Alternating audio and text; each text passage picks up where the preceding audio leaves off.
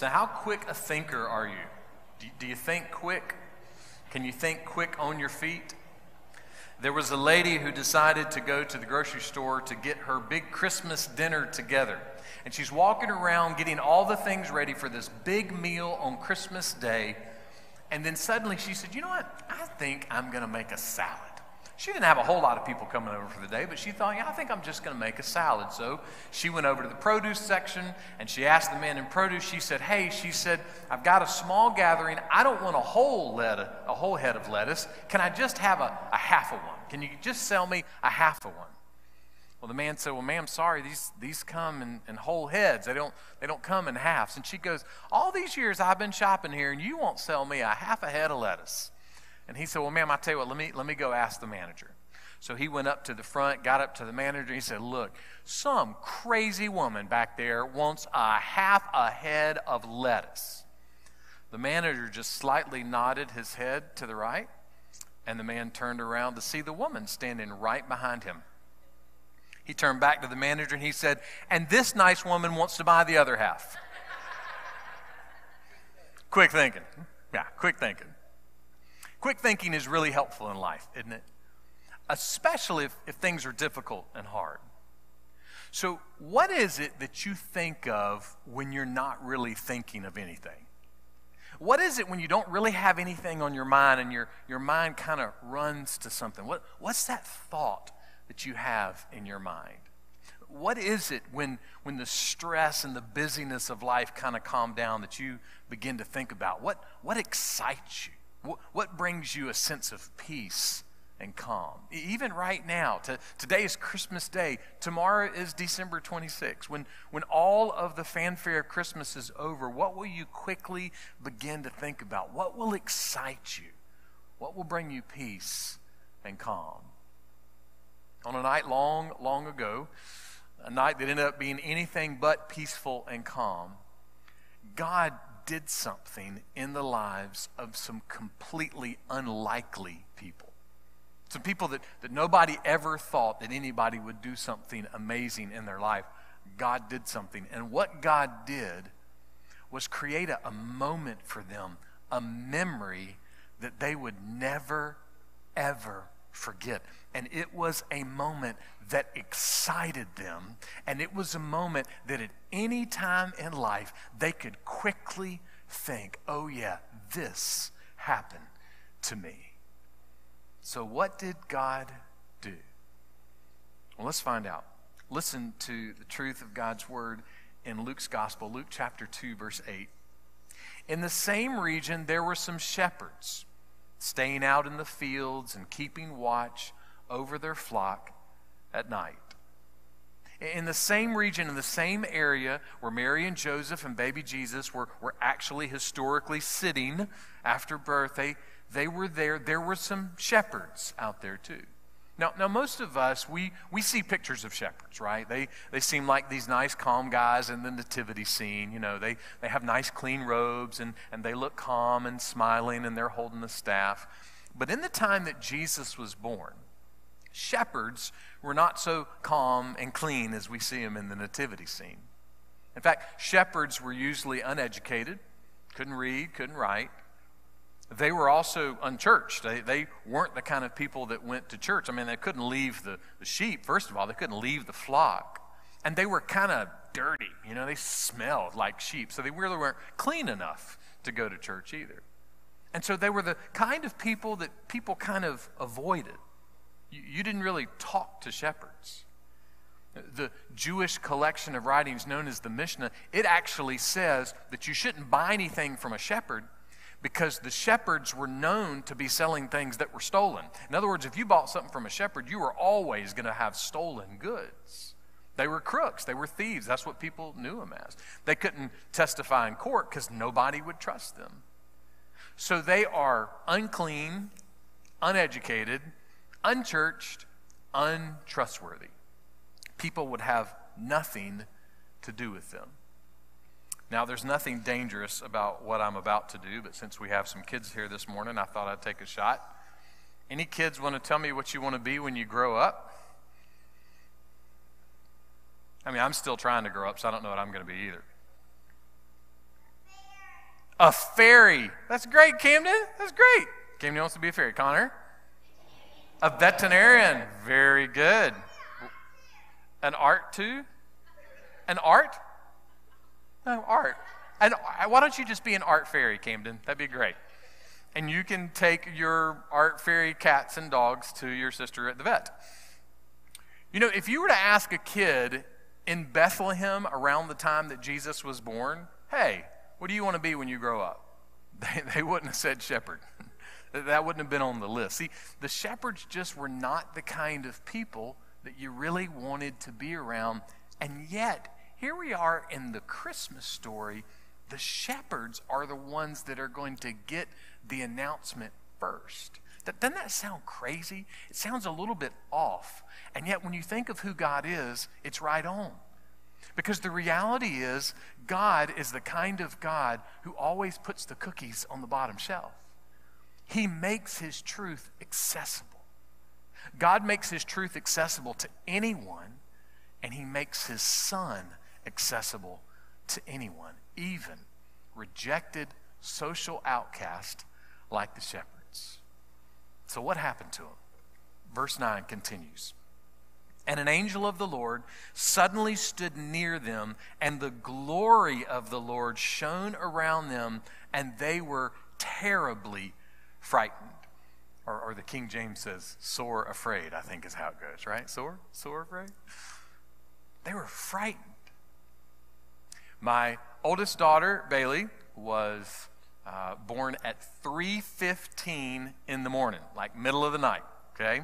So my mom and dad and my mother-in-law were down the hall in one of the little waiting rooms, and so after everything got a little settled, I went down there and busted in the room. Hey, she's here, she's here!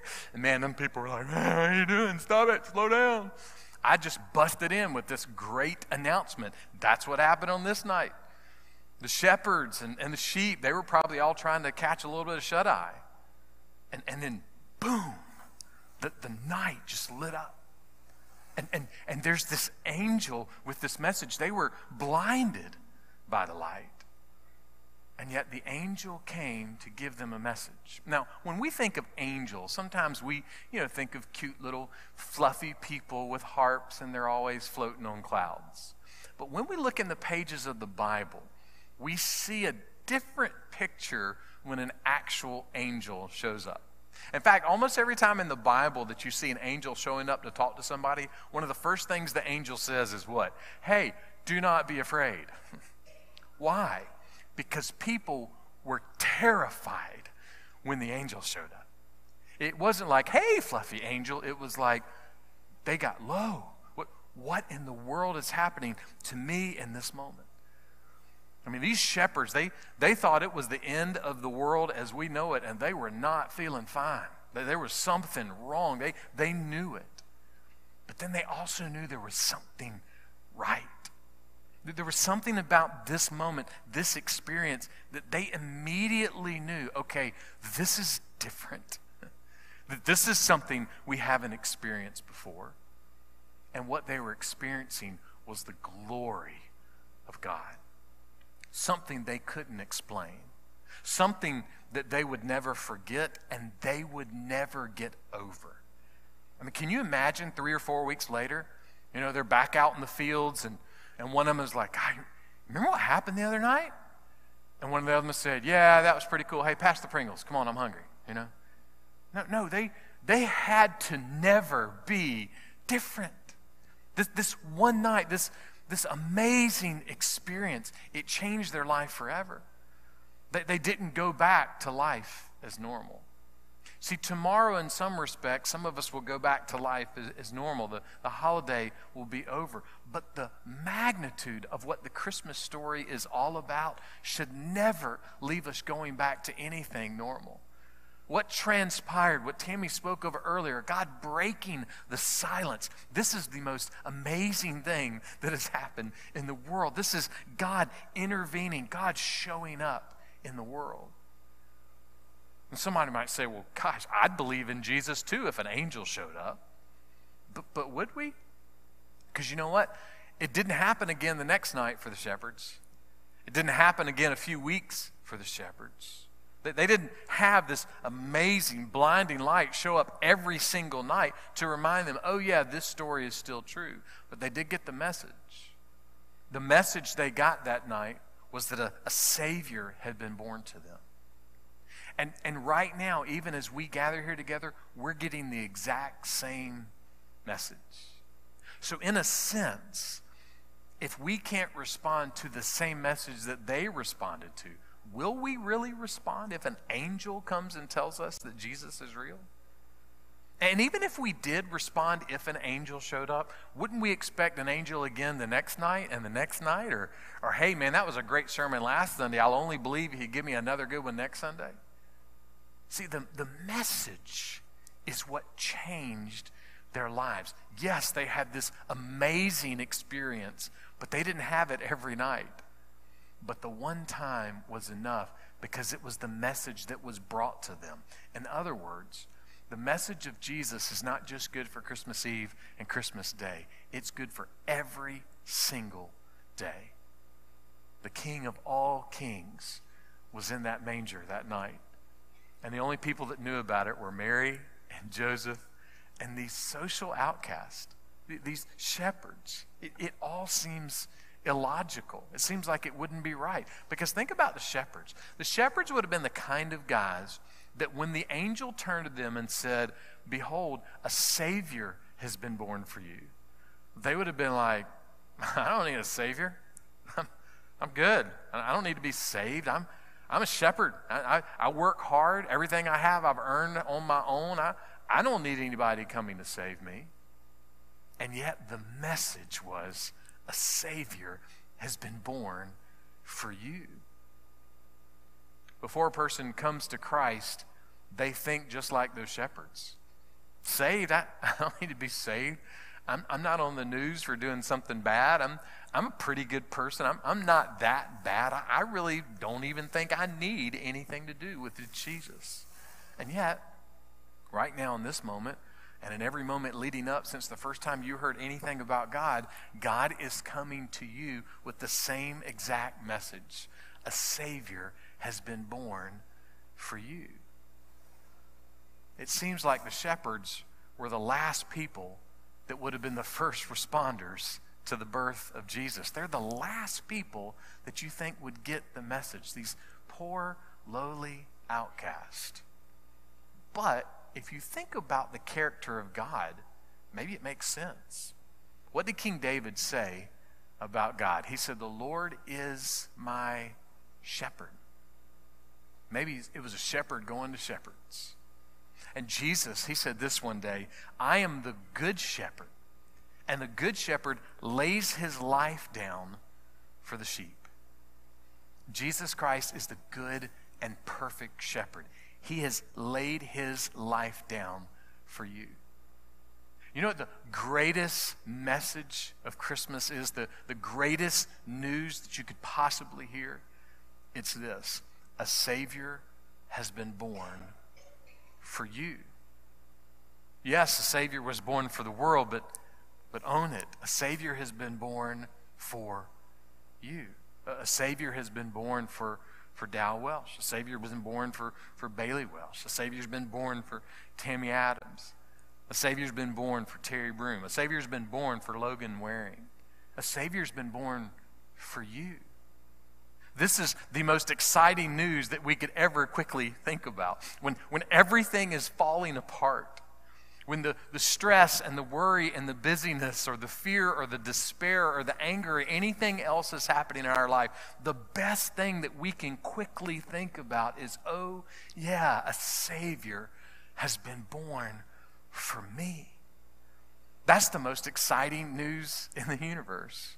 And those shepherds would have never gotten over it. They would have kept saying, wow, this, this happened for us.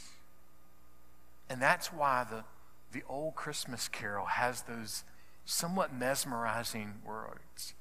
The, the words of that hymn, it says, This, this is Christ the King, whom shepherds guard and angels sing.